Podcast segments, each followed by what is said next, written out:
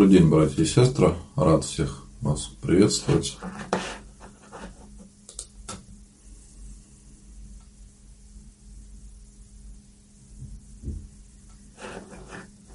Напишите, пожалуйста, как со связью, все ли хорошо видно и слышно.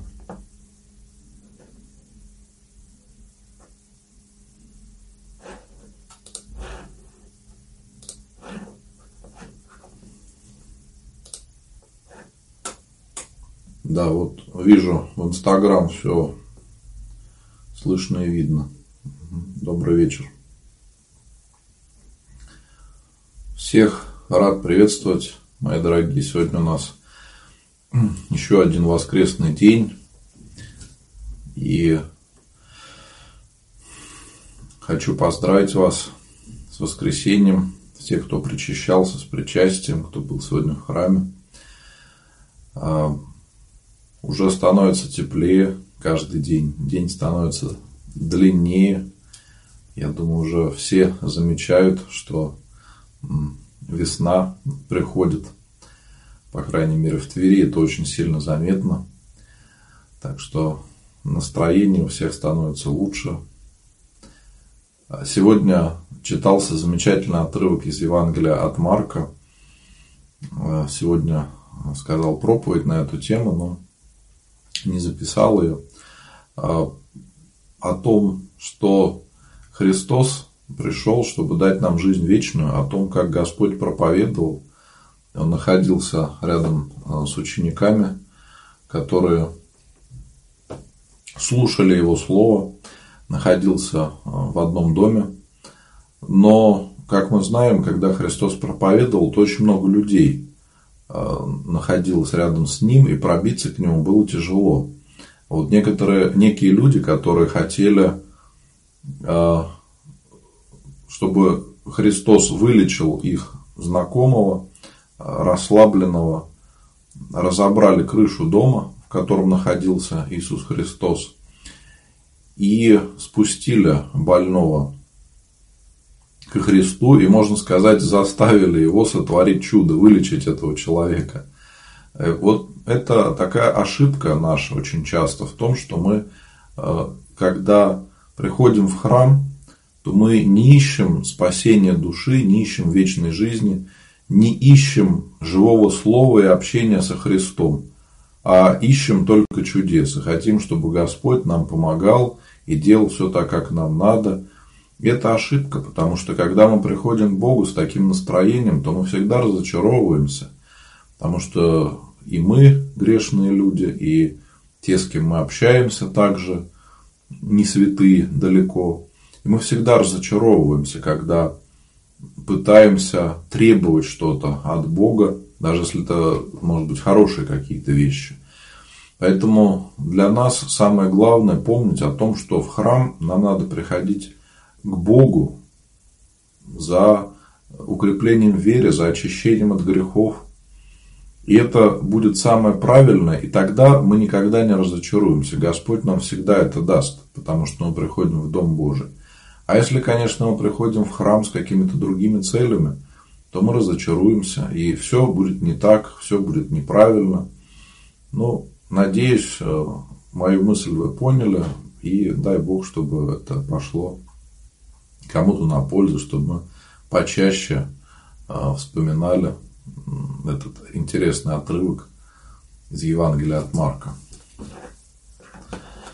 Ну, давайте перейдем к вашим вопросам, пообщаемся сегодня. Да, добрый вечер. Всех рад приветствовать еще.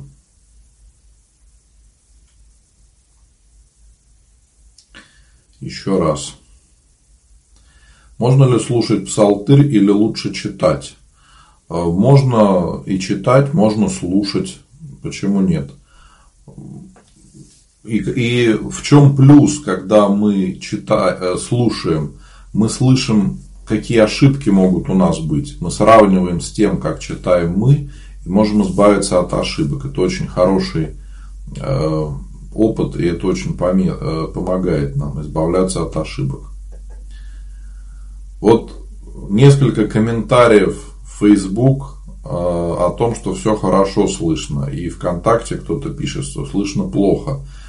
Скорее всего, проблема у вас на смартфоне, надо прибавить звук, или бывает настройка в самой программе.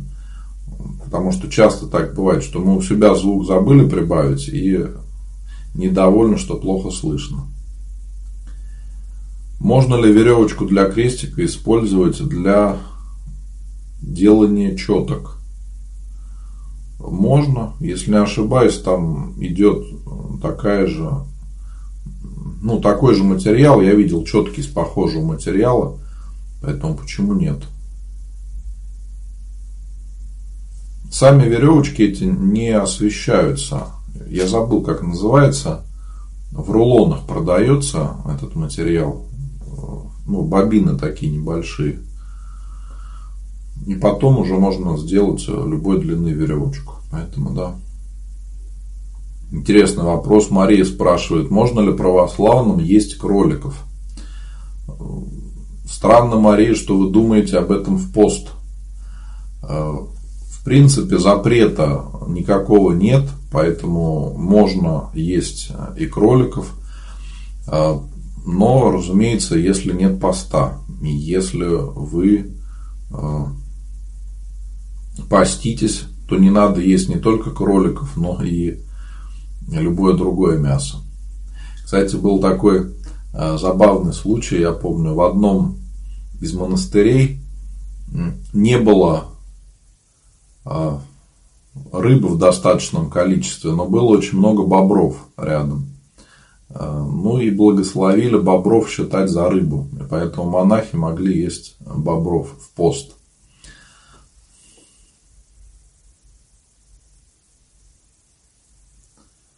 Сколько можно собороваться в году? Обычно соборование проводится несколько раз во время больших постов, во время Рождественского поста, Великого поста. В принципе, можно пару раз собороваться, но достаточно и одного раза. Гораздо важнее чаще исповедоваться и причащаться. Это можно и делать часто, не только во время постов.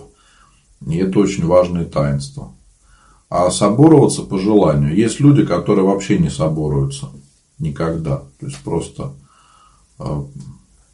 не нуждаются в этом, так скажем. Потому что по-правильному, конечно, в идеале собороваться должны люди, которые действительно болеют, у которых, правда, проблемы со здоровьем.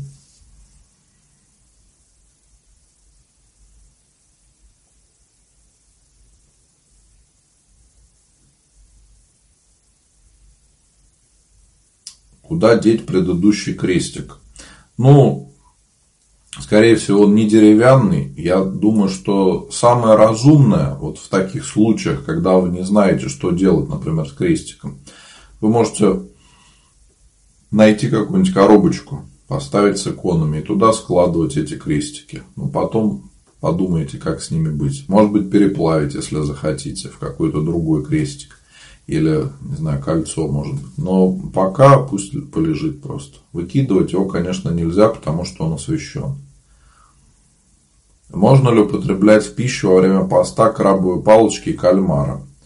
Наталья спрашивает. Наталья, кальмары можно. И настоящих крабов тоже можно. Каких-нибудь там мидий, как их называют, морские гады. В принципе, можно. Но крабовые палочки – это имитация крабов из, если не ошибаюсь, там минтай, хек, еще какие-то, в общем, рыбы такие морские с белым мясом. Поэтому, по сути, крабовые палочки – это рыба, а не крабы. Но, в принципе, как я уже не раз говорил, что мало кто очень строго постится, чтобы от начала до конца все как положено, как монахи. Поэтому все по силам. Много людей, которые постятся первую неделю и последнюю поста очень-очень строго, как положено, а в другое время допускают какие-то послабления. И это нормально, потому что лучше мы будем допускать какие-то послабления, но этот пост нам не навредит, чем мы будем с вами брать на себя слишком много, и потом попадем в больницу, допустим, или потом придется лечиться. Так что все должно быть по силам, и все должно быть в радость. Пост должен быть в радость. Если вы в пост не чувствуете состояние радости, значит, вы делаете что-то не так, значит, это время не идет вам на пользу. Так что вот всегда надо следить за своим внутренним состоянием, это очень важно. Оно показывает, правильно ли мы постимся. Если человек во время поста становится очень злой и начинает кидаться на людей, ругаться там со всеми, это значит, что он неправильно постится, он делает что-то не то. Вот хороший комментарий, спасибо. Не знаю, как... А Богдан, если не ошибаюсь, Богдан пишет. Огромное спасибо вам за помощь и за молитвы. Наша девочка Маша выздоровела, уже посещает детский сад.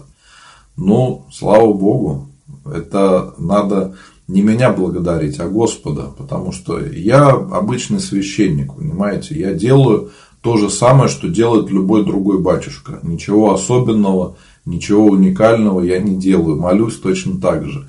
Я, разумеется, грешный человек, поэтому моей заслуги тут нету никакой. Вот то, что Господь по вашей вере ответил на вашу молитву, и вы тоже ведь молились за нее, да, за Машу. Слава Богу, что так получилось. Вот сегодня приходила одна женщина в храм, мы с ней долго разговаривали про сына, и она говорит, не могла найти с ним контакт, а потом стала читать молитву о детях, стала молиться за сына.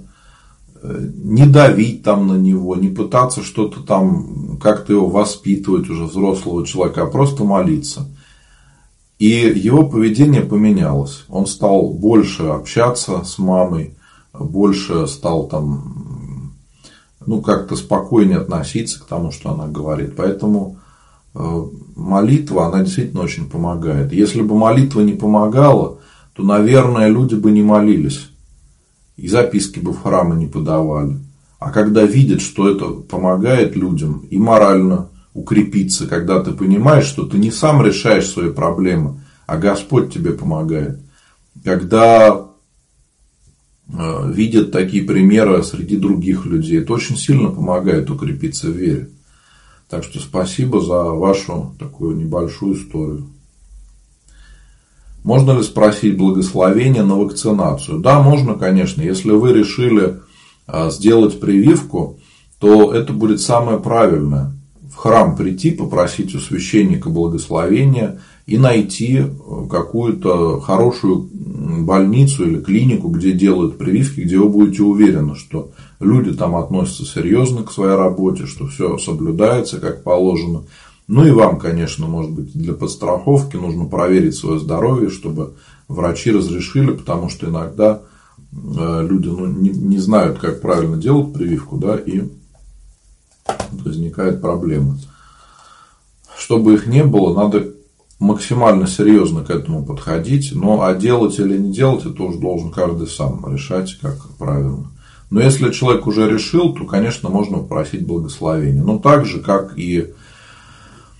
Например, вопрос там про причастие, нет. А так же, как на любую операцию. Допустим, мы просим благословения, приходим в храм, молимся, просим священника благословить на какое-то серьезное вмешательство.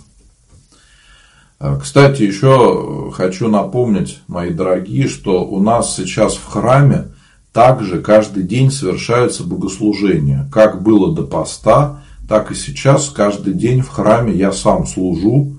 Каждый день приезжаю в храм. Несмотря на то, что у меня много различных встреч, мероприятия какие-то, онлайн мероприятия, тем не менее, я каждый день приезжаю в храм и сам служу. Молюсь, конечно, за всех, кто просит, кто записки подает. И завтра мы в храме будем читать псалтырь. Завтра, послезавтра мы читаем псалтырь. Поэтому... Можете писать записочки, помолюсь обязательно за вас, за ваших близких. Ну и совершается сейчас великопостное богослужение в храме. Также можно писать имена на этих богослужениях. просто читаются имена, не вынимаются частички, как обычно, да, но читаются имена и о здравии, и о покоении.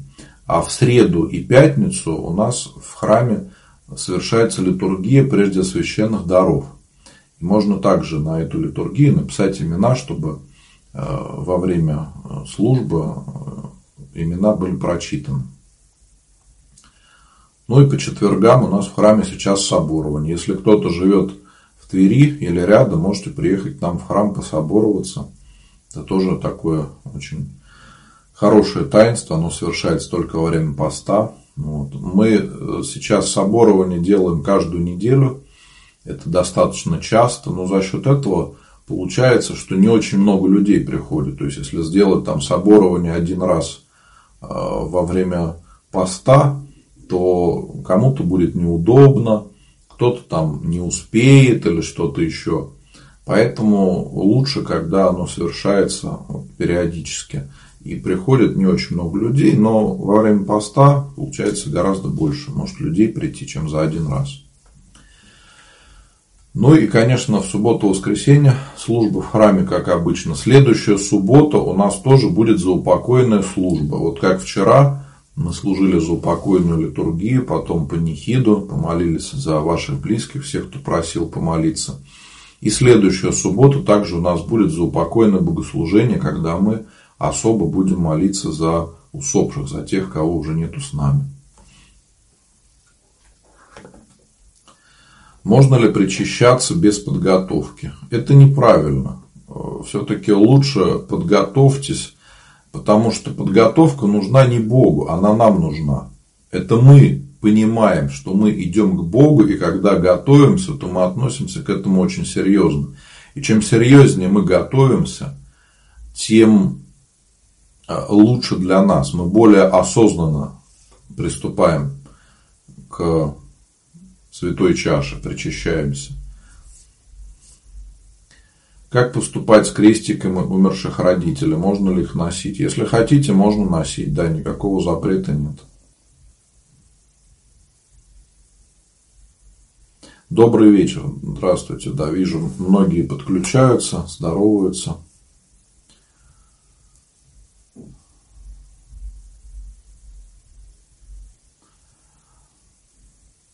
Кому молиться, когда сын будет сдавать экзамены, как правильно писать записки? Но вы можете помолиться Господу, Богородице, можете помолиться кому-то из святых, кого вы любите. А записки можете написать на литургию накануне. Пусть сын сам сходит в храм по возможности, попросит благословения на успешную сдачу экзаменов у священника. Важно, чтобы не только вы молились, но и он тоже молился.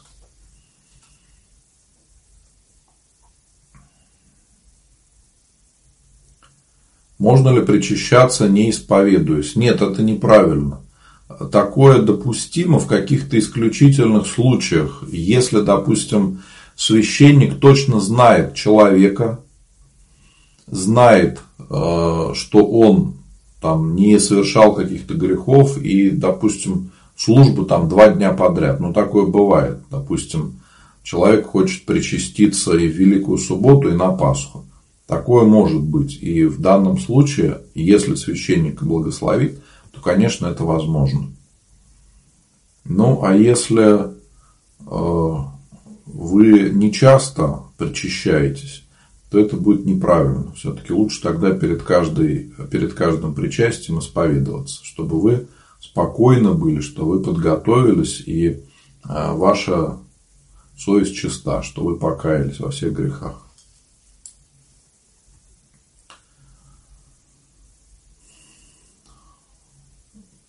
От прабабушки осталась старая Библия. Как с ней поступить? Листочки очень потрепаны, плохо видно. Прабабушка была очень верующая, всегда постилась. Ну, смотрите, если вы хотите читать Библию, наверное, вам лучше купить свою с новыми страницами, с понятным шрифтом. Но если вы хотите, можете оставить в память о бабушке эту Библию. Может быть, периодически ее читать, если хотите, если для вас это важно. А так, когда какие-то книги, иконы приходят в негодность из-за ветхости со временем, то по-правильному они должны сжигаться. Поэтому подумайте, как, что вы хотите сделать. Если болят ноги, можно ли читать Евангелие сидя? Да, конечно, можно. Вообще, мне кажется, что многие люди не хотят читать Евангелие, потому что есть такое мнение, что Евангелие надо читать только стоя. И в итоге люди не хотят читать, потому что не хотят стоять. Поэтому я думаю, что лучше пусть человек читает сидя или даже лежа, но будет читать, чем он не будет читать вообще. Ну и потом, Евангелие – самая популярная книга в мире. И сами понимаете, не может быть, чтобы все люди всегда читали Евангелие только стоя. Люди читают Евангелие как получится. И многие через это укрепляются в вере. Наша большая проблема в том, что многие православные люди не читали Евангелие. Хотя говорят, что они искренне верят в Бога. Надо изучить, почитать о том, чему учил Христос. Можно сказать, что это инструкция к нашей жизни, как жить правильно. И если мы будем жить так, как Христос нас учил, то все изменится. Перед венчанием необходимо накануне исповедоваться и причаститься, да. Если вы хотите правильно приступать к таинству венчания, то накануне надо исповедоваться и причащаться. Но пока это не актуально, потому что сейчас у нас идет пост, венчание не совершается, поэтому венчание будет совершаться уже только после Радоницы. Что делать с крестиком, который нашли? Вы можете его осветить в храме, если хотите, а потом можете кому-то подарить, можете носить сами, как вам угодно. Обязательно ли, чтобы свечка горела перед иконой, когда читаешь молитву? Нет, не обязательно. Это такая добрая традиция, как наша небольшая жертва Богу. А когда мы молимся, свеча символизирует человека, который вот с искренней верой, да, обращается к Богу. Потому что вот свечка, которая не горит, она ничего из себя не представляет. Ну, свечка и свечка. Но если мы ее зажигаем, да, так же, как и человек, если он без Бога живет, он не может стремиться к вечной жизни, не может стремиться к благодати Божией и не может делиться этим с другими людьми. А когда вера нас зажигает, когда человек начинает гореть верой, то он делится этим теплом с другими людьми. Да, есть такое вот интересное толкование, так скажем, символики, что такое горящая свеча. Так, Ирина, видимо, 2552, не знаю, имени написано. У брата будет тяжелая операция, онкология. Можно ли заказать службу о здравии? Да, конечно, вы можете мне написать в личные сообщения в директ. Я вам отвечу. Можно будет написать и на литургию записочку, и на чтение псалтыри, и на великопостные службы. Так что напишите в личные сообщения, я вам подскажу. А все, кто смотрит в других соцсетях, можете подписаться на мою группу священника Антония Русакевича. Также в сообщение сообщества можно написать имена, за кого помолиться. В комментариях я не могу записать сейчас имена, и потом их просто потеряю, не смогу почитать. А когда вы в личные сообщения мне присылаете, я каждое имя записываю отдельно. Нужно ли просить благословения, чтобы читать псалтырь ночью? Чтобы читать псалтырь, благословение не нужно. Но я не знаю, почему вы хотите делать это ночью. Если это какое-то желание, так скажем, сотворить какой-то подвиг, то да, вам надо обязательно просить благословения, потому что мне не очень понятно, зачем вы хотите делать это ночью. И здесь вот надо уточнить, почему, какая у вас мотивация. Возможно, вы где-то что-то прочитали, и поэтому вам это будет не полезно.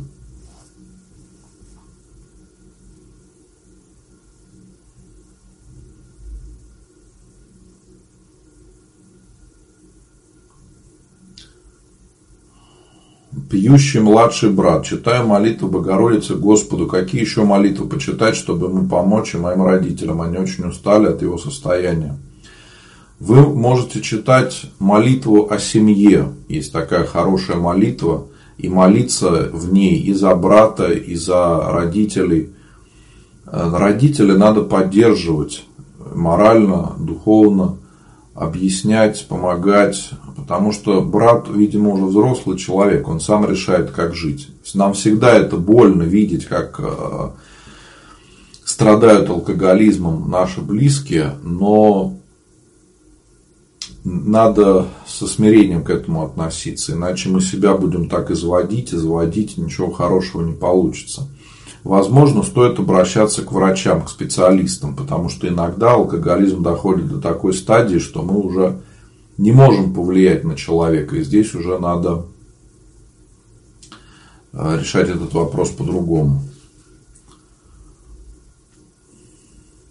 Что такое соборование, Ольга спрашивает. Соборование – это таинство, в котором человека помазывают освященным маслом, читается молитва, и это таинство совершается для укрепления души и тела, для исцеления. И бывают такие случаи, происходят, когда человек, я видел такое, когда человека соборуешь, бывает просят пособоровать человека, которому очень плохо, кто болеет.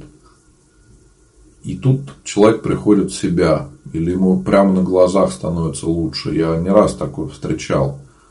Поэтому соборование – это действительно очень большая поддержка в болезни.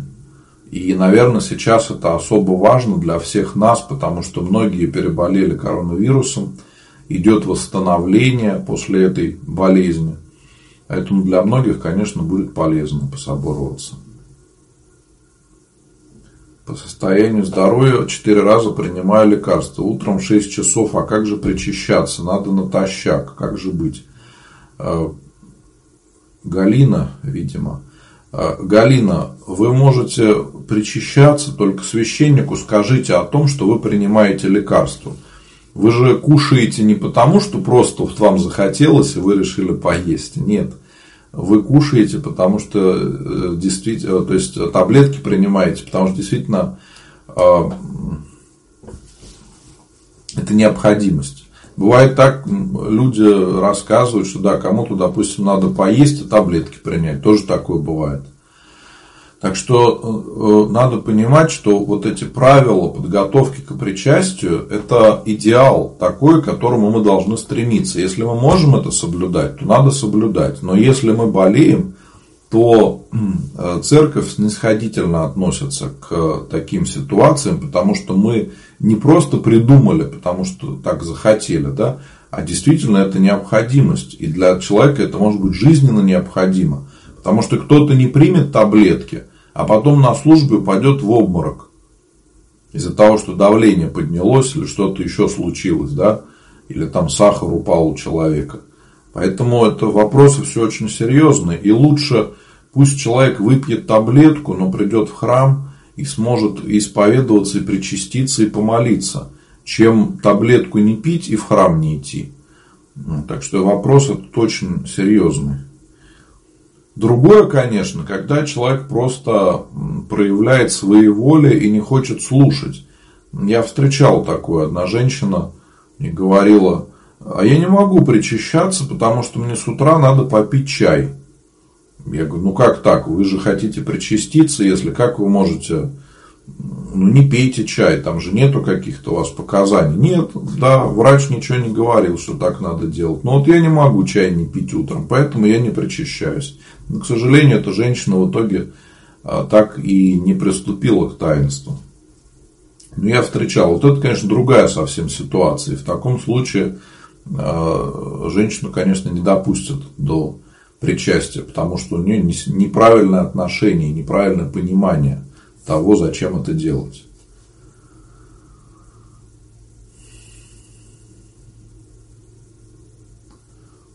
Интересный очень вопрос. Танечка спрашивает. Если забеременею в пост, это считается грехом? Смотрите, Если есть беременность, значит, были супружеские отношения. Да? Это является нарушением поста. Отношения между мужем и женой не являются грехом, даже если это пост.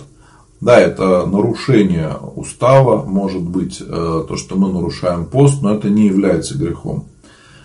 Поэтому здесь все зависит от вашей ситуации. Да. Если же женщина живет вне брака, то эти отношения являются грехом блуда, независимо от того, пост или нет. И в том, что родится ребенок, греха нет, ребенок не виноват в этом. Но если, скажем, родился он вне брака, то да, это является грехом.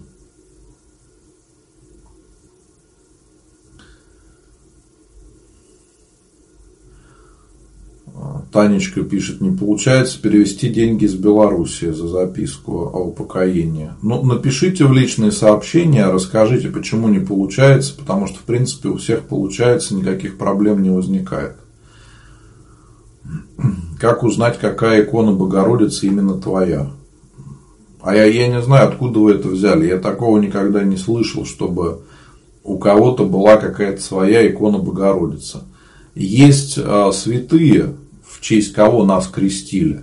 Их икону мы можем найти. Допустим, вот меня крестили в честь Антония Великого. И можем сказать, что мой небесный покровитель Антоний Великий, поэтому икона его должна быть. Но к иконам Богородицы я такого не встречал отношения. Может быть, тот что-то новое придумал. Екатерина спрашивает, икон Богородицы много, к какой подойти или к каждой? Ну, можете к каждой подойти. Понимаете, Богородица одна. Икон ее много, изображений много, но Богородица одна. Поэтому, если хотите, можете к одной иконе подойти, Богородице, и помолиться ей. Если не соблюдать пост, это грех. Если у вас нету для этого каких-то серьезных причин, может быть, болезнь или беременность, кормление ребенка, то да, это будет являться грехом. Как какому святому молиться перед ответственным выступлением ребенка? Пусть ребенок помолится ангелу-хранителю сам, чтобы тот ему помог, дал мужество, смелость. Потому что выступать перед большой аудиторией достаточно тяжело. Не все могут это. У многих людей есть страх публичных выступлений. То есть, можно что-то сказать, когда ты выступаешь там перед несколькими людьми, а другое дело, когда перед тобой сотни людей, и все тебя слушают, и все на тебя смотрят. Так что это все проходили через это. Но со временем страх этот проходит. Надо больше тренироваться. Я так понимаю, что, возможно, там... Я только не понял, может, у вас не речь какая-то, выступление, может, спортивное какое-то мероприятие. Но в любом случае надо не бояться выступать перед людьми, потому что все мы люди, все мы можем ошибиться, ничего страшного в этом нету, ничего смертельного в этом нету. А чем больше тренироваться, тем будет легче. Чем больше человек будет выступать перед большим количеством людей, тем легче будет это делать. С каждым разом все легче и легче.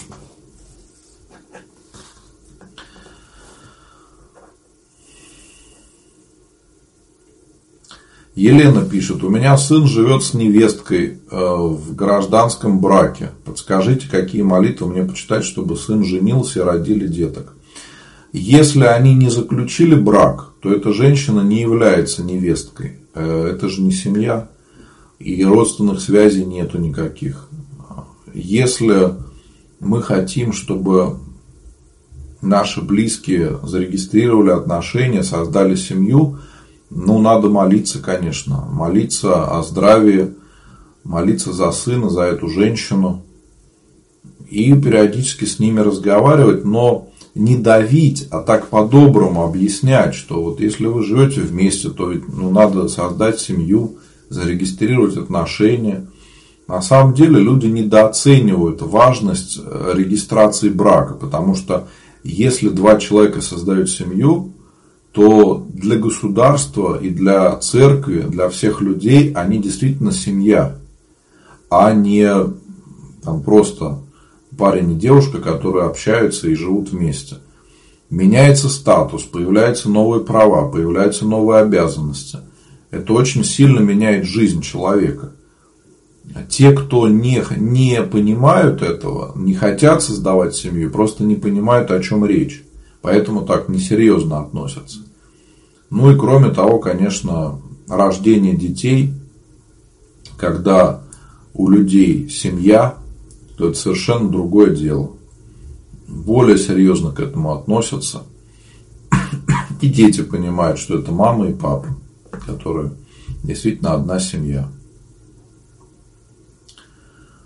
Можно ли читать утренние молитвы, например, в метро сидя? Да, можно, конечно. Если вы едете на работу, почему нет? Анита спрашивает, что делать, если ужасная усталость? Попробуйте разобраться, из-за чего. Очень часто у нас усталость из-за того, что мы по ночам смотрим какие-то сериалы в интернете.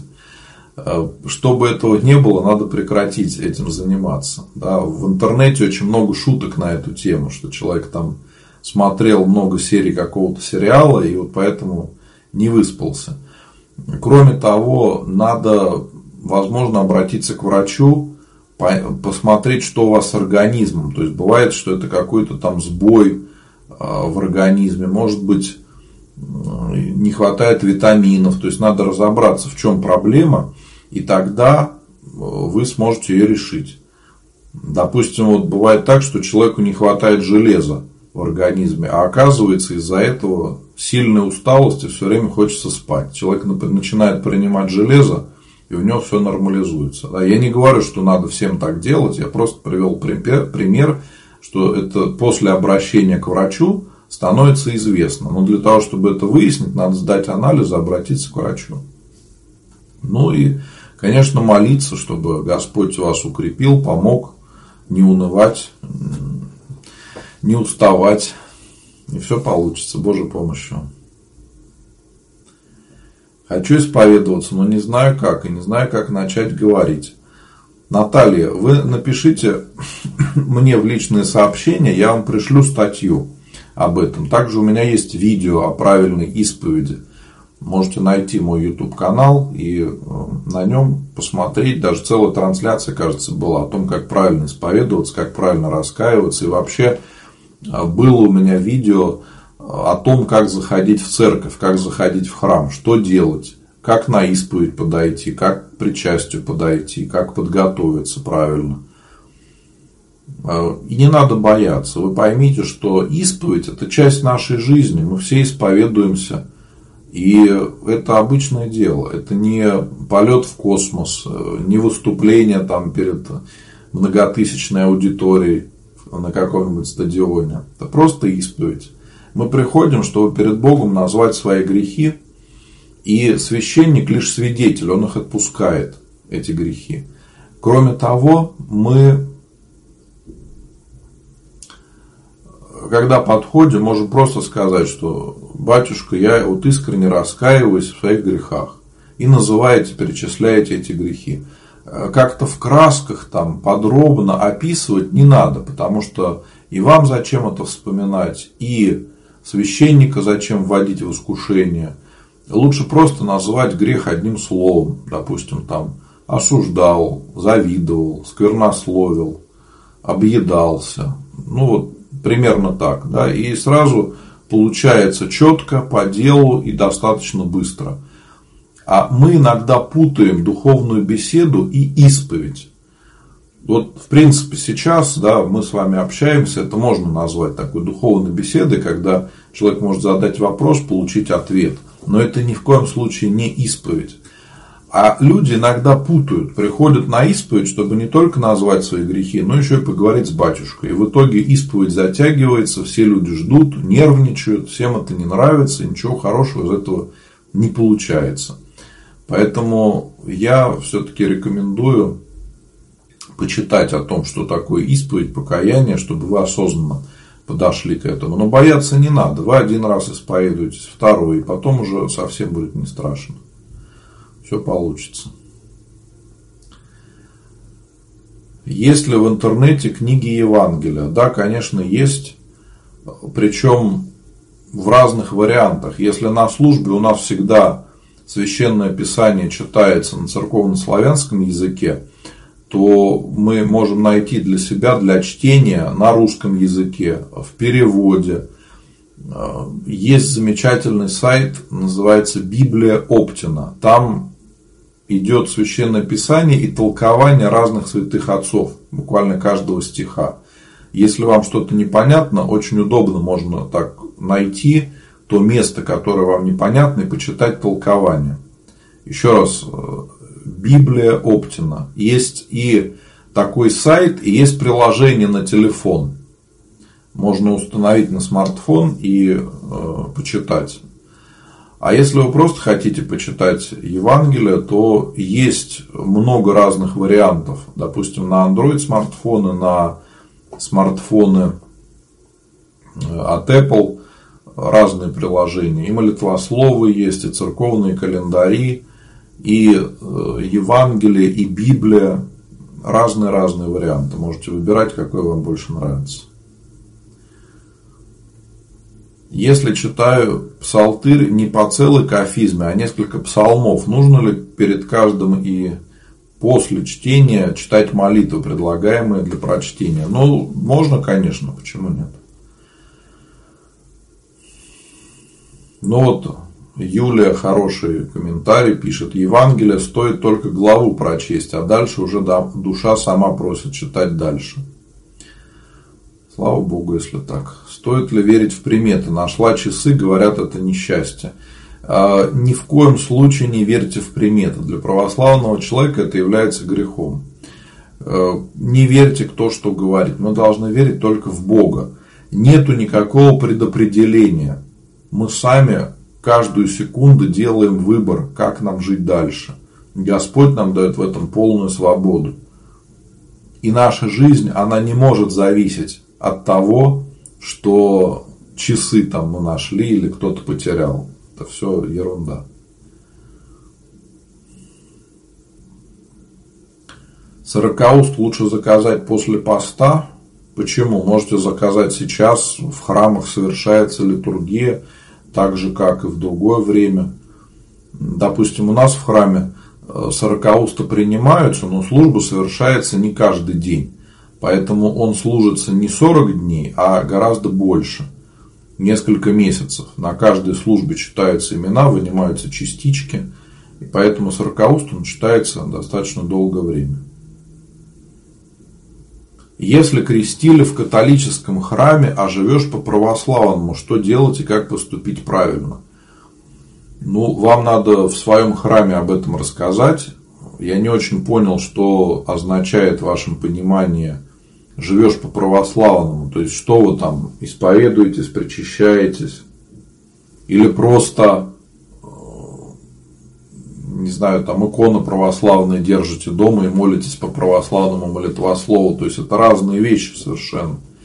Все зависит от того, как вы живете, но в любом случае вам надо со священником вашего храма об этом поговорить, и он совершит чин присоединения к православию. Там, насколько я помню, вы можете просто через покаяние, то есть на исповеди об этом сказать.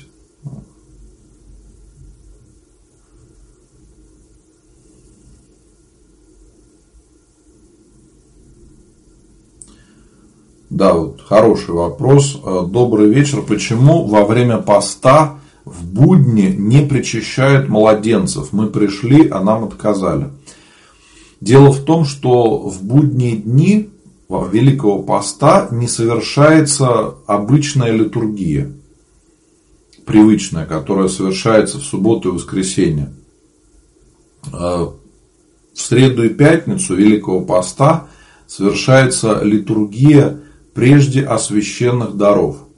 Ее суть в том, что святые тело и кровь Христова освящаются в воскресенье и оставляются на престоле до службы, до литургии Преосвященных даров.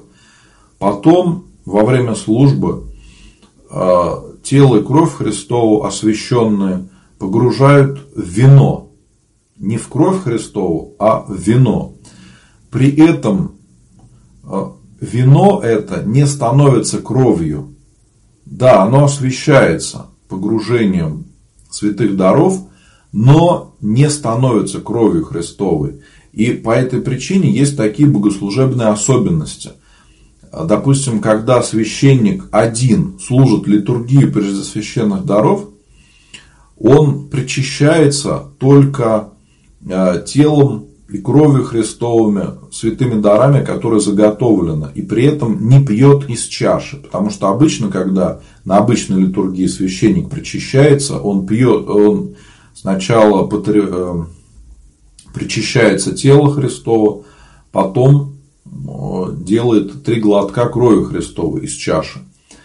А на литургии Преосвященных даров священник, который потребляет святые дары, или если он служит один, то это один священник, да, он только святыми дарами причащается и из чаши при этом не пьет, потому что это вино.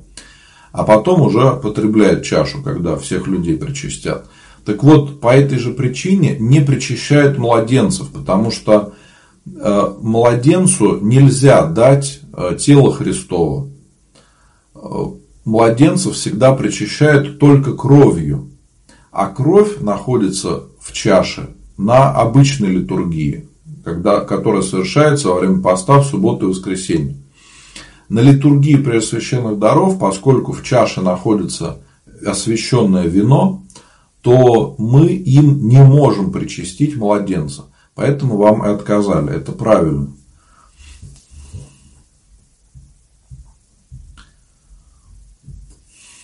Знаю молитву только «Отче наш» и читаю я везде. Это правильно? Ну, вы, конечно, можете ее читать, но я рекомендую вам узнать и другие молитвы. У нас 1000 замечательных молитв. И Священное Писание, Евангелие. Почитайте, вы узнаете много нового, интересного. Хороший тоже вопрос, актуальный. В абортах, сделанных по молодости, нужно на каждой исповеди раскаиваться? Нет, не нужно на каждой. Вы можете, если уже, наверное, исповедовались в этом, то повторять не нужно. Но дома вы можете молиться, читать покаянный канон, если хотите, так скажем, продолжать в этом раскаиваться. И также можете подавать милостыню за этих деток и можете молиться своими словами.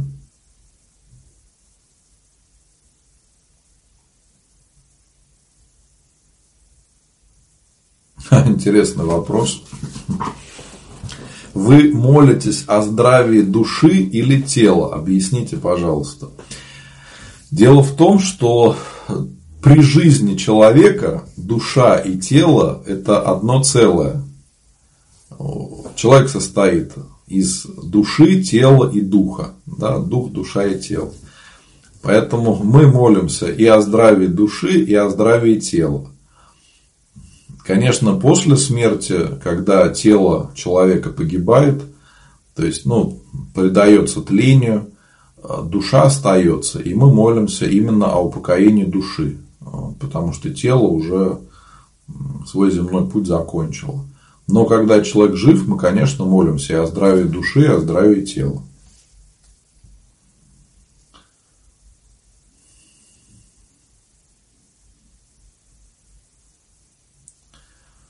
Татьяна. Мама отошла ко Господу, была воцерковлена. Какой памятник лучше установить? Татьяна, я тут вам не могу ничего посоветовать, потому что я не занимаюсь установкой памятников и не знаю, какие они бывают. Так что вам надо посмотреть в ритуальном агентстве, какие они есть, какой вам понравится. И правильно будет спросить у батюшки в вашем храме, можно ли такую установить или нет. Может быть, вы сейчас какой-то себе придумаете интересный памятник, а батюшка придет потом панихидку послужить и вас будет ругать, зачем вы так сделали. Поэтому лучше сделать так. Обратитесь к себе в ритуальное агентство, выберите, какое вам нравится. Может, если он очень сильно отличается от тех, которые там есть рядом на кладбище, тогда можете спросить благословение. А возможно, вам и в самом этом ритуальном агентстве подскажут. Шла мимо храма, решила зайти, а крестика не было. Это грех? Нет, это не является грехом, но это нарушение устава, неправильно. Вообще, крестик лучше никогда не снимать, всегда его носить.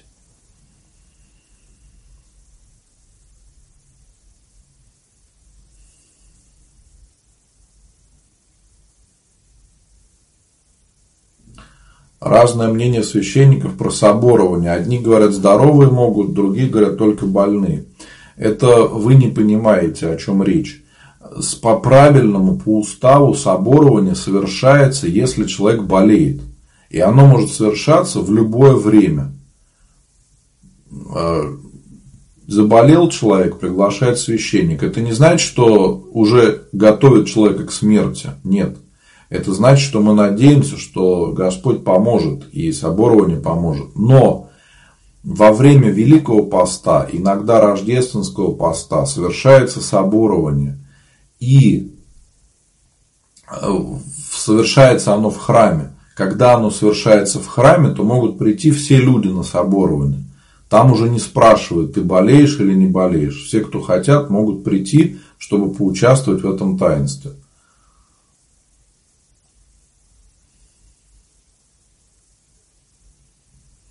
Кодировать запойного пьяницу – это грех, если он сам согласился, а теперь после кодировки не пьет, и семья живет хорошо. Это является грехом, потому что отбирает свободу у человека. То есть, одно дело, когда человек отказывается сознательно от алкоголя, а другое дело, когда через кодирование это происходит. Но вообще какой-то там гипноз и психологическое воздействие на человека является грехом, потому что противоречит замыслу Божьему о свободе человека. Так что кодирование – это, конечно, неправильно. Расскажите о чтении постовиков. Это имеется в виду записки на великопостную службу. Ну, когда совершается Литургия Преосвященных Даров, когда служатся постовые службы, читаются эти записки.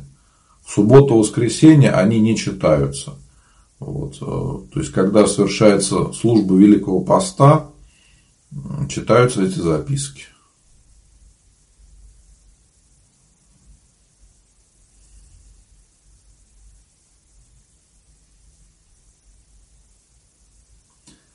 Хочется попасть именно в ваш храм на соборование. Ну, приезжайте, буду рад. Чтобы собороваться, нужно поститься. Нет, не обязательно. Но поскольку сейчас у нас идет пост, то мы так и так постимся, хотя бы немного. Сегодня очень поругалась с сыном. Ирина, помоги вам, Господи, с сыном скорее помириться. Просите у него прощения, поговорите.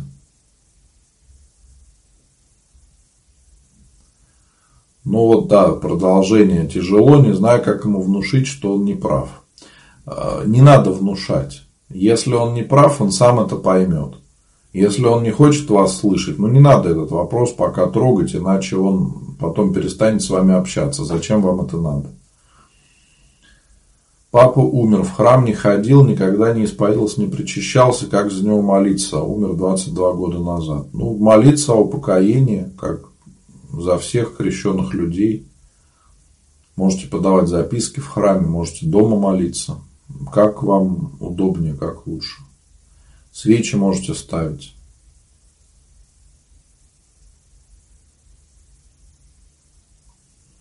А причастие только на утренней службе или, может быть, на вечерней? Во время Великого Поста есть такая практика, когда литургия Преосвященных Даров совершается вечером. В таком случае, да, может быть, что причастие будет вечером. Ну и, конечно, на какие-то большие праздники, на Рождество, на Пасху. Может быть, еще в каких-то исключительных случаях, если там решат послужить ночью. Бывает такое. Но, в принципе, чаще всего причастие именно утром.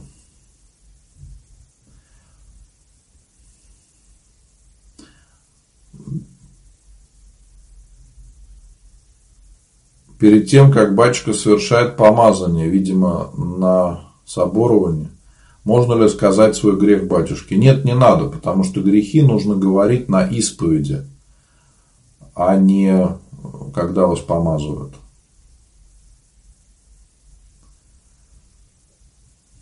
Хочу напомнить, мои дорогие, что у нас в храме сейчас каждый день совершается служба, и в среду и пятницу литургия Преосвященных Даров, в субботу и воскресенье литургия обычная совершается.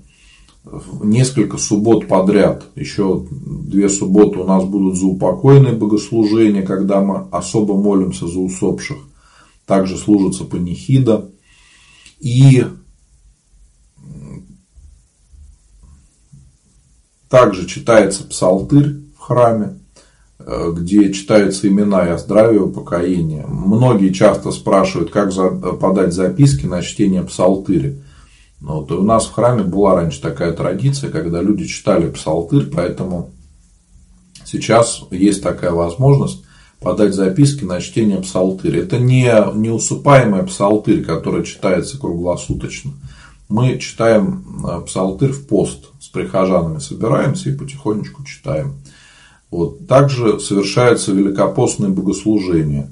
На них не вынимаются частички, как привычно нам, но тем не менее могут почитаться имена. И многим людям, когда нужна молитвенная поддержка, спрашивают, как можно помолиться, какие записки можно подать. Вот сейчас есть такая возможность подать записки и на чтение псалтыря, и на великопостное богослужение. Эти записки могут читаться до самой Пасхи.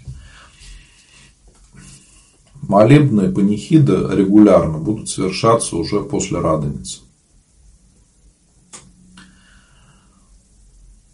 Можно ли после службы, если не причастился, взять просфору, или можно только причастие? После причастия можно.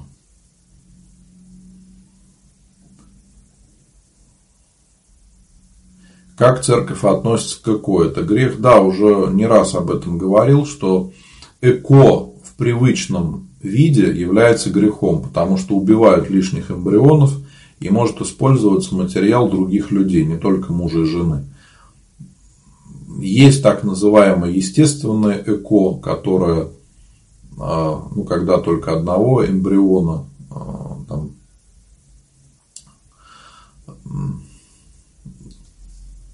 но в любом случае здесь очень большие риски того, что ребенок погибнет. Вот по статистике шансы того, что ребенок выживет, около 20%. Вот представьте, кто бы своего ребенка отправил на верную смерть.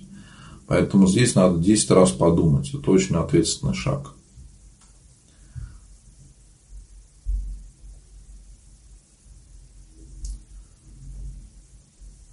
Моя крестница обижает своих родителей, особенно маму, хочет от них отказаться, хотя хорошая семья. Надо с ней разговаривать и с родителями. Возможно, там какие-то проблемы. Иногда у детей такое бывает, когда с ними мало общаются.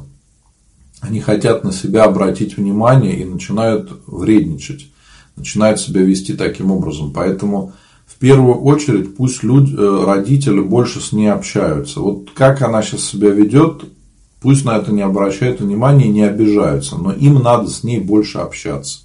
Понимаете, если родители будут с ребенком общаться, она не скажет, что они плохие, и никогда не захочет от них отказаться, потому что она будет бояться остаться одна без родителей. А, конечно, если родители с ней там не общаются, не уделяют ей внимания, как она, может быть, хочет, да, то вот возникают такие проблемы. Ну и, может быть, надо к психологу обратиться, чтобы разобраться более подробно, что за проблемы возникли, почему она себя так ведет. Что делать, если после причастия съела мясо? Исповедоваться надо в том, что нарушаете пост.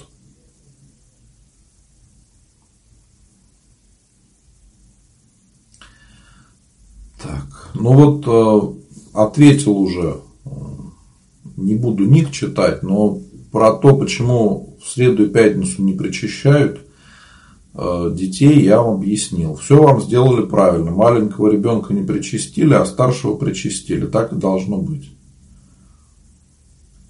Мама умерла, остались иконы. Как с ними поступать? Молиться перед ним. Самый лучший вариант. Если не знаю, в честь кого крестили, как узнать? Надо прийти в свой храм, и вам подскажут. Поговорить с батюшкой.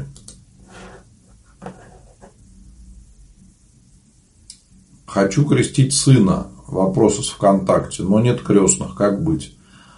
Если ребенок уже взрослый, ну, ему там больше 14 лет, то вы можете, ну, ему не нужны крестные. Если же он, конечно, сам еще ребенок маленький, то нужны крестные.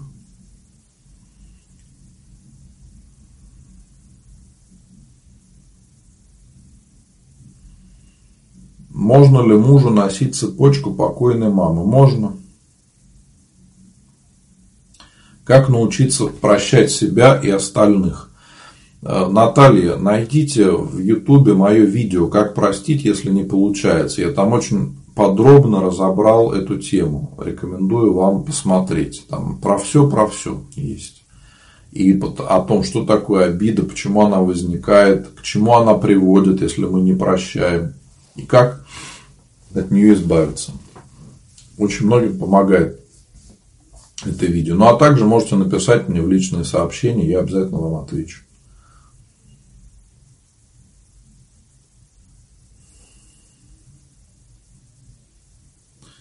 Валентина. При исповеди батюшка не прочитал разрешительную молитву, но к причастию благословил. Почему? Очень переживаю, что это значит.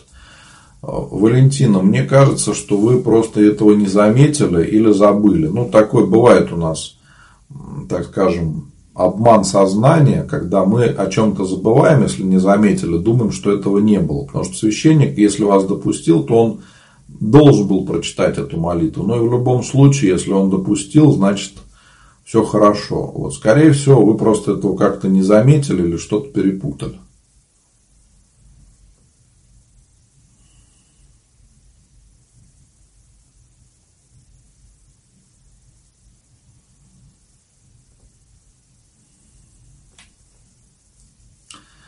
Можно ли православно смотреть аниме, японские мультики?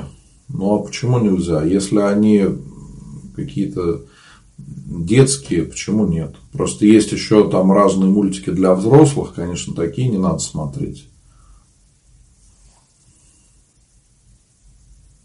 Можно ли Великий пост вино по выходным? Друзья говорят, можно, но есть сомнения. Можно, это даже в уставе прописано, что можно. Елена, у меня артроз, и делать земные поклоны очень трудно, болезненно. Будет ли грехом, чтобы заменить их на поясные? Нет, это не будет грехом, вы можете так делать, конечно. Можно ли творить Иисусову молитву на четках без благословений? Или как-то по-другому, как можно, ну, приучить себя к молитве? Все-таки лучше взять благословение. Если вы хотите постоянно молиться, надо, чтобы было благословение. Это нас очень часто защищает от разных искушений и проблем.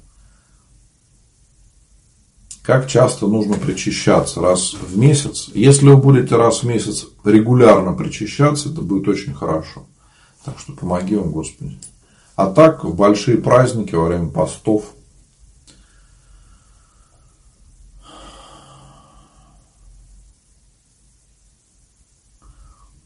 Попросила прощения по телефону, но в ответ получила упреки и желание выговориться, мол, надо выпустить пар на обиду. Я не стала слушать и закончила разговор. Ну, правильно сделали, не обязательно слушать.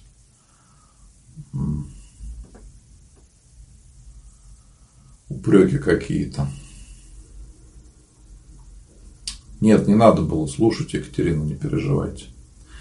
Оксана, я верую в Бога, но прививку делать не буду. Но это совершенно разные вещи, никак не связаны.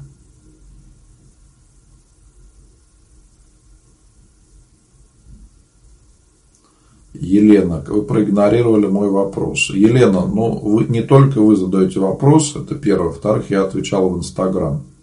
Если у кого-то остаются вопросы, мои дорогие, если вы видите, что я там не ответил, напишите в личные сообщения, там я точно вам отвечу.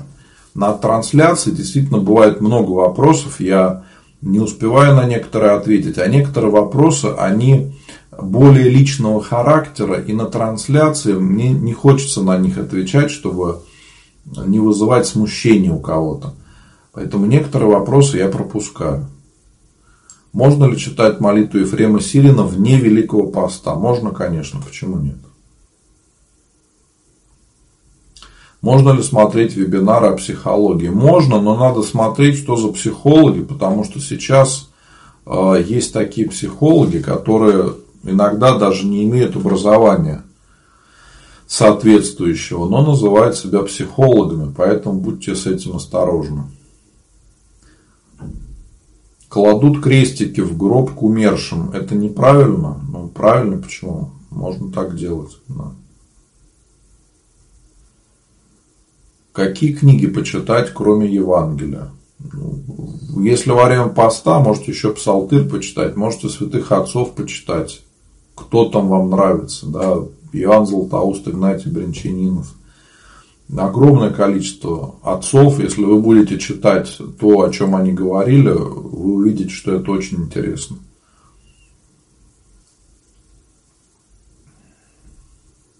Наталья недавно видела рекламу амулета какого-то.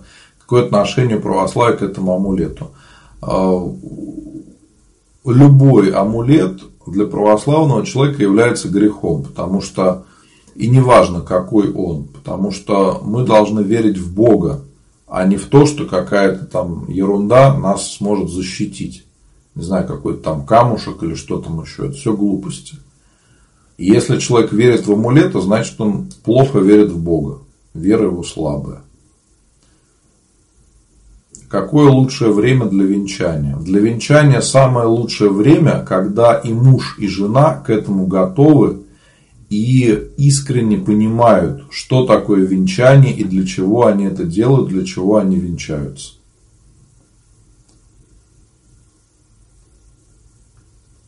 Если обманула человека и за это наказала себя трехдневным голоданием, могу ли рассчитывать на прощение от Бога? Нет, вам надо исповедоваться. Голодание, конечно, это хорошо, то, что вы взяли на себя такой подвиг, это... Слава Богу, но все-таки вам надо исповедоваться, это будет правильно.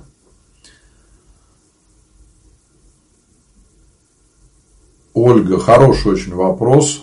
Причащали ребенка, и на кофточку попали частички христовых таинств. Как правильно поступить? Положу под подушечку ребенку, стирать точно нельзя. Ольга, в таком случае эту кофточку надо сжечь. Обычно такие вещи сжигаются. Почему надо проявлять всегда осторожность? Если попадает частичка крови Христовой, видимо, ребенок маленький совсем, да, на одежду ее сжигают. Поэтому вам надо в храм обратиться и рассказать об этом случае священнику и отдать ему эту кофточку. То потом уже они сами знают, что делать. Но бывает такое место, где там записки сжигают, может быть, еще что-то, но эту кофточку там можно будет сжечь. Под подушечку ложить не надо, эту кофточку. Чувство обиды, что означает в человеке? Гордость и себялюбие. Да, конечно, все обиды наши идут от гордости. Можно ли дома молиться с непокрытой головой? Можно.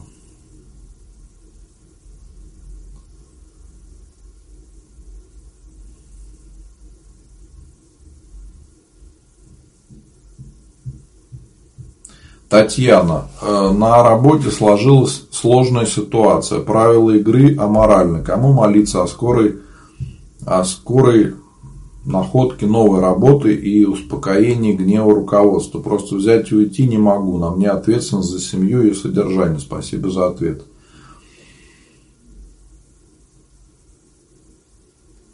Татьяна, молиться о работе можно Господу в первую очередь. Мы очень часто думаем, что молиться надо святым, но забываем о том, что и к Богу можно обращаться.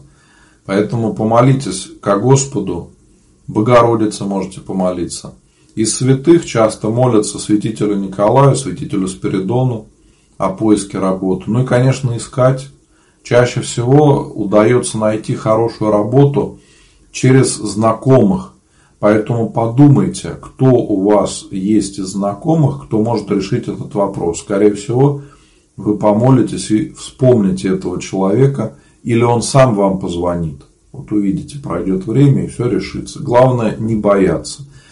Если ваша совесть чиста, и вы знаете, что вы делаете все правильно, то вам никогда не надо ничего бояться. Работа – это просто работа, ее можно поменять. Самое главное – душу не погубить.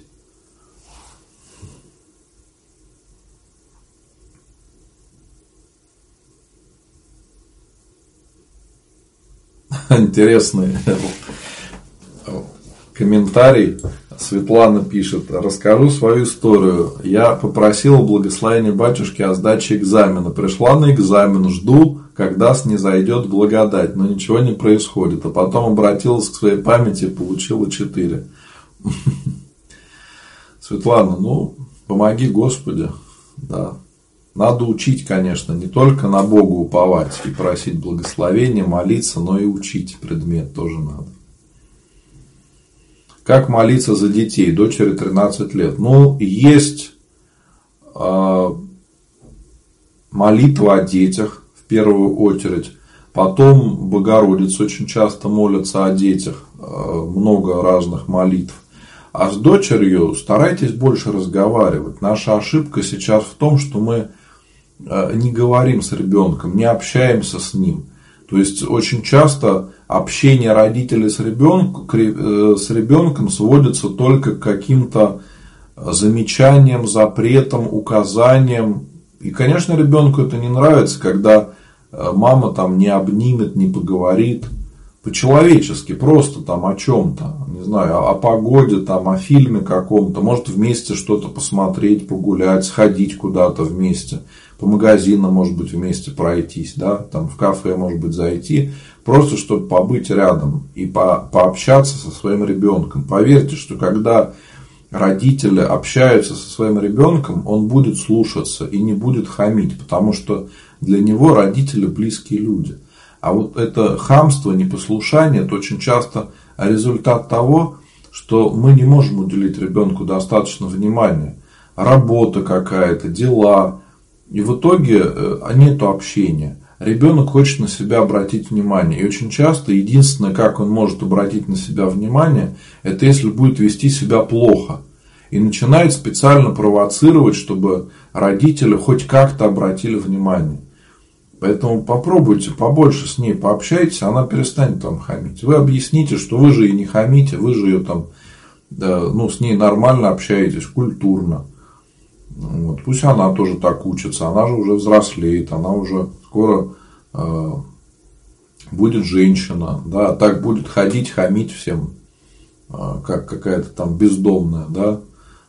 Поэтому здесь надо просто с ней разговаривать, объяснять, личным примером что-то показывать.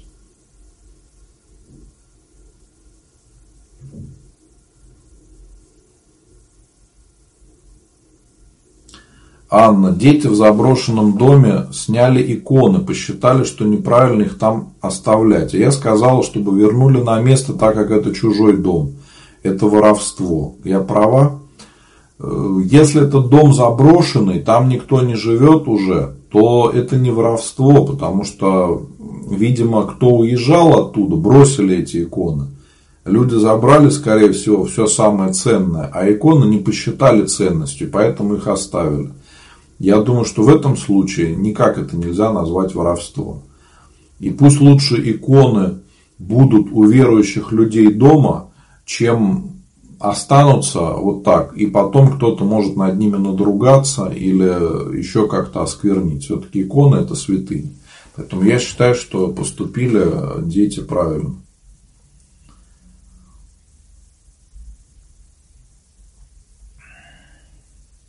Ольга, часто читаю молитву «Отче наш», чтобы отвлечься от грустных мыслей. Не является ли это грехом? Нет, конечно, никакого греха нет в этом.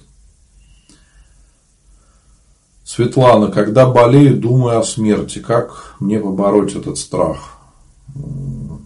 Суда Божьего боюсь. Светлана, старайтесь чаще исповедоваться, причащаться, молиться, делать добрые дела, по мере сил поститься, и все получится у вас, не бойтесь.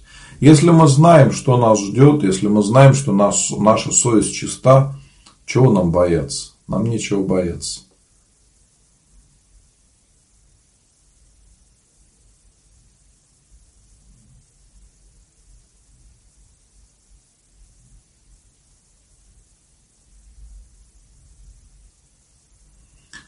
В храме перекладывают послушание на одного. Физических сил почти не осталось. Почему так поступают? Это же бессовестно. Сказать духовнику, не будет ли это ябедничеством?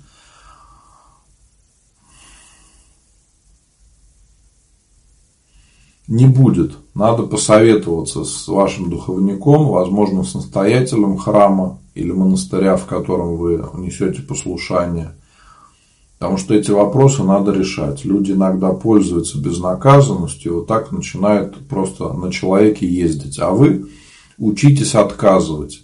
Если вы скажете, что вы не можете что-то делать, никакого греха в этом нет.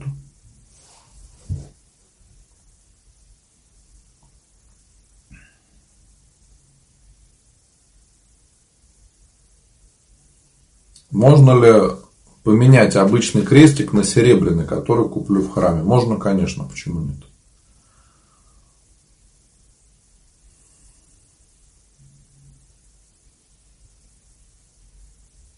Ха, интересно. Олеся пишет. Одна знакомая начала заниматься какими-то духовными практиками. Якобы ей священник сказал, что она не нуждается в посредниках и может сама принимать Бога.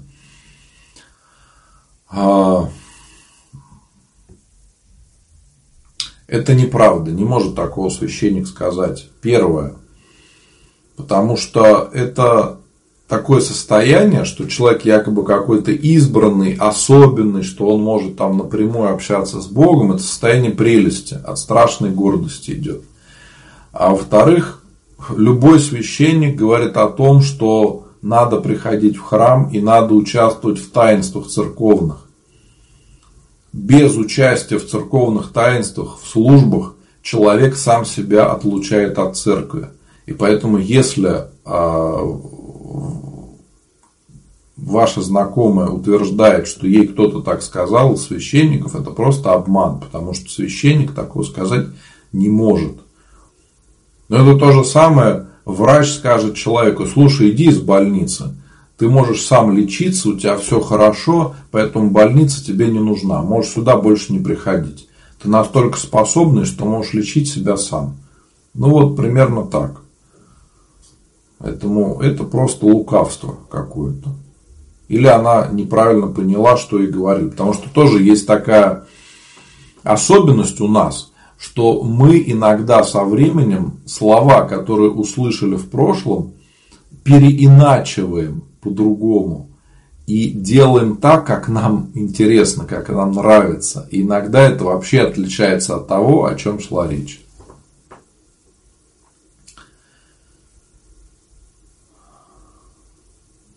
Оксана, батюшка в храме не благословил на причастие, наложил епитимью 2 недели, сказал читать покаянный канон. Как его правильно читать и что в него входит? Ну, откройте молитвослов и так найдите покаянный канон. И увидите, так его и читаете, как написано. Там не надо ничего выдумывать. Можете на смартфон установить приложение молитвослов и также там найти покаянный канон. Просто его читайте каждый день и все.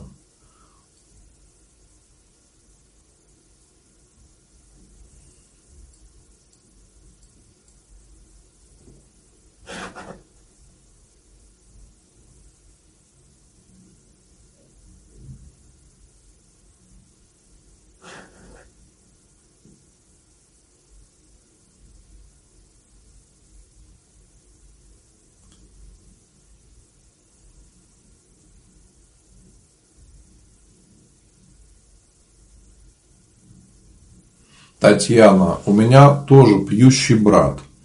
Сейчас мы живем в одной квартире с мамой, ухаживаем за больной мамой. Правильно ли я делаю, когда он уходит пить, я его не пускаю до самого утра? Если он ведет себя агрессивно и мешает вам с мамой, ну, конечно, это правильно. Он должен пить так, чтобы не мешать никому. Если он начинает вести себя агрессивно и ругается, то действительно, может быть, это самый лучший выход. По-другому никак. Вообще надо ему объяснять, что ну, надо пить так, чтобы не мешать другим.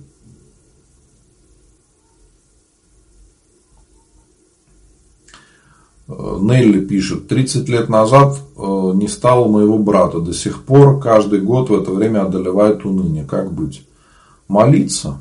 Молиться за него и почитать о вечной жизни. Когда у вас будет искренняя крепкая вера в то, что мы с нашими близкими встретимся в вечной жизни, то и отношение ваше поменяется к смерти. Самое главное – правильное понимание того, во что мы верим.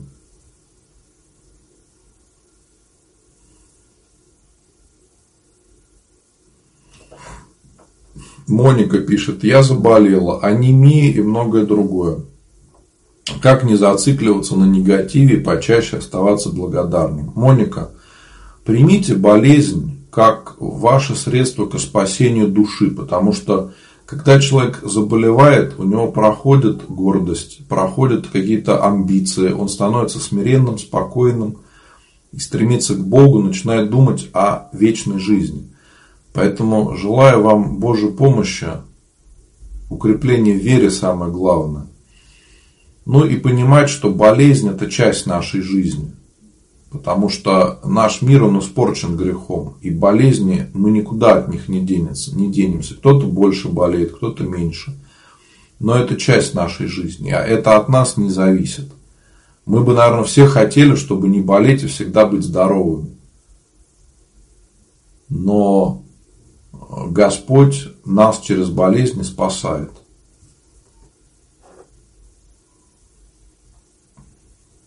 Светлана, мне дали песочек Ксении Петербургской. Что с ним делать?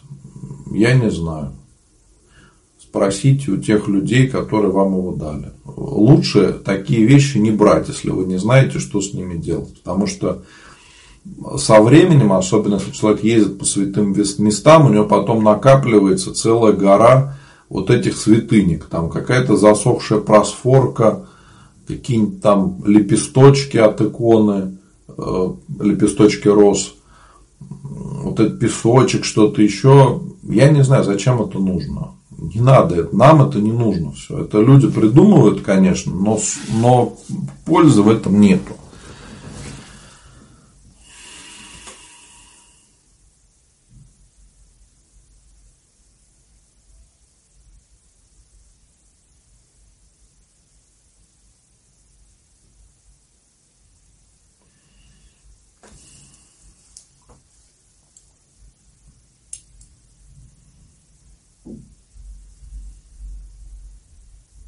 Светлана, тайная вечера была в четверг, а Иуда предал Христа в среду. Как он мог присутствовать на тайной вечере? А почему он не мог присутствовать?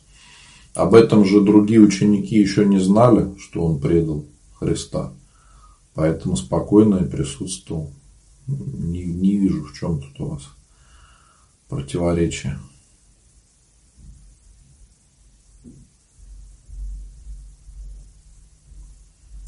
Перед смертью мама просила, чтобы поставили деревянный крест, но прошло 5 лет. Мы не можем часто приезжать и хотим поставить памятник.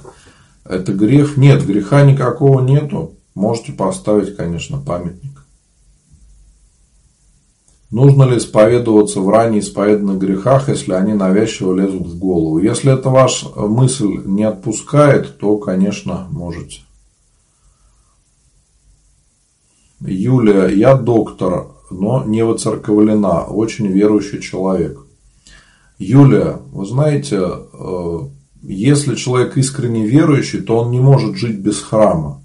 Потому что храм – это дом Божий. И мы приходим в храм, чтобы участвовать в таинствах, исповедоваться, причащаться. А если мы с вами говорим, что верим в Бога, но при этом в храм не ходим, значит, вера у нас слабая. Мы можем считать себя верующими очень, но это не так. Ошибка. Является ли грехом ложь во спасение? Муж пропивает деньги, пытаясь скопить на квартиру, за оплату за квартиру, и говорит, что потратила, хотя их отложила. Но это даже нельзя назвать грехом, потому что вы эти деньги все равно будете тратить на квартиру. Да? Это не обман. Вы откладываете деньги не чтобы там себе что-то купить, а действительно заплатить за квартиру. Да? Так что здесь даже нельзя это назвать обманом. Но если муж не умеет пользоваться деньгами, другого выхода нет, иначе можно на улице оказаться. Помоги вам, Господи, чтобы как-то по-другому с ним строить отношения, чтобы не было таких проблем.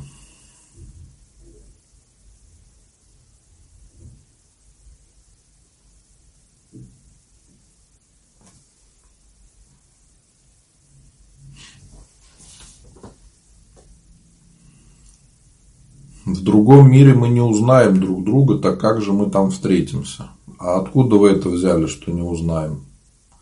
Почему вы так думаете?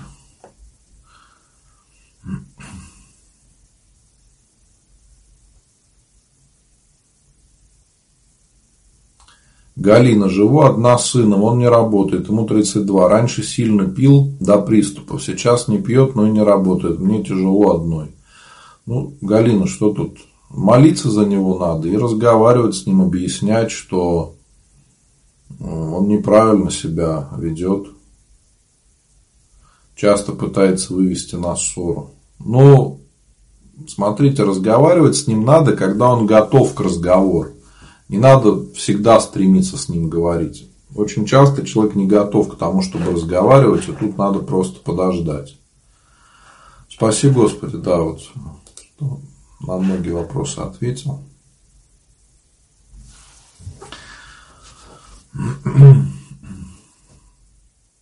Может ли бабушка быть крестной своей внучке? Да, может. Можно ли модно сейчас детей называть чуждыми именами, Снежана и тому подобное, но крестят по святцам? Правильно ли это? Да, правильно. Если такого имени нет среди святых, то называют именем из святцев. Хочу напомнить, мои дорогие братья и сестры, что у нас в субботу следующую будет опять поминовение усопших. Будем особо молиться за тех, кого уже нет с нами.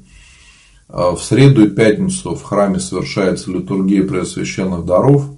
Также каждый день совершается постовое богослужение, читается псалтырь, когда мы молимся.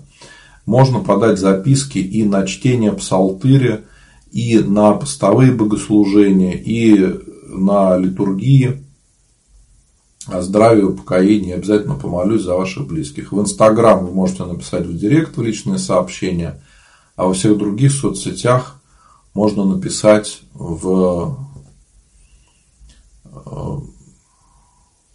сообщество, в личные сообщения сообщества. Ну и также хочу пригласить вас в чат православный, ВКонтакте, в Телеграм. Там можно пообщаться, найти новых друзей. Мне задать вопросы, когда нету трансляции. Когда в церкви молюсь перед иконой Николая Чудотворца, всегда текут слезы. Это нормально? Ну, просто много эмоций. Если вы чаще будете приходить в храм, я уверен, что все это прекратится, и вы спокойно сможете молиться.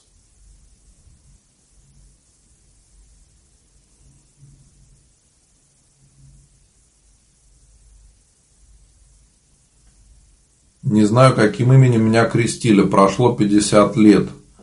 Имя у меня не православное, но вера православная. Как быть? Вам надо прийти в свой храм ближайший, где вы будете писать записки, и там спросите, с каким именем вас крестили. Потому что везде есть свои какие-то традиции, вам могут подсказать. Это будет самый правильный поступок. Да, вот вопрос очень актуальный. Катюша пишет: как сдерживать гнев и злость, когда с ребенком делаешь уроки. Не всегда получается сдерживаться, чтобы не кричать. Согласен, да, видел такие примеры. Здесь вам надо в первую очередь перед началом уроков помолиться вместе с дочкой, да, с ребенком, не знаю, кто у вас, мальчик или девочка, помолиться. И когда будете чувствовать, что у вас закипает гнев, сделать небольшой перерыв. Буквально там пару минут. Отойдите там, не знаю, на кухню сходите, водички попейте немножко.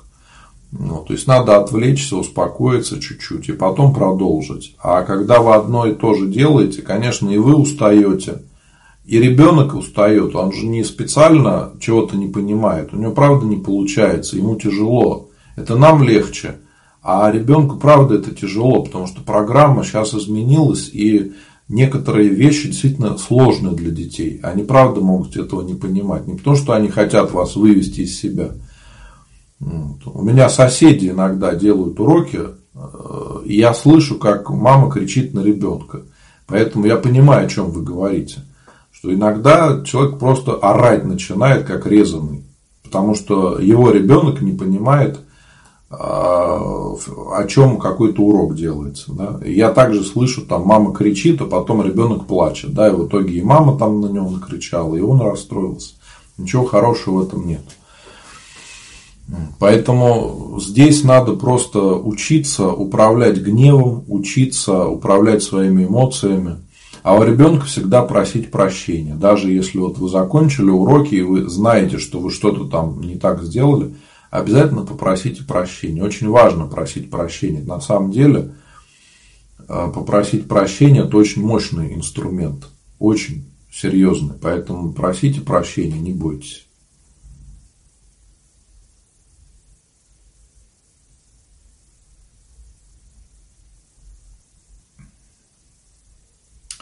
Какую молитву читать, чтобы появились дети? Ну, есть молитвы о детях, о даровании детей есть молитва. Можете мне написать в личное сообщение в директ, я пришлю вам эту молитву.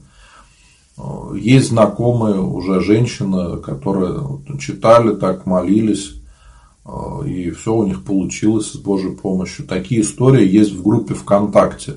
Кому интересно почитать о фактах помощи Божией, можете открыть вот группу ВКонтакте, мою священника Антония Русакевича, и в обсуждениях сообщества есть такие истории различные. Люди делятся о том, как Господь помогал по молитве.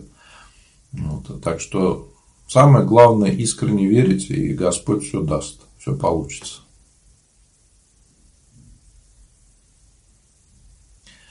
Мои дорогие, давайте мы будем прощаться. Сегодня мы долго с вами уже общались.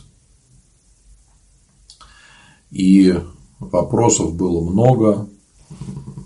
Вопросы были интересны сегодня. Я благодарю вас за это.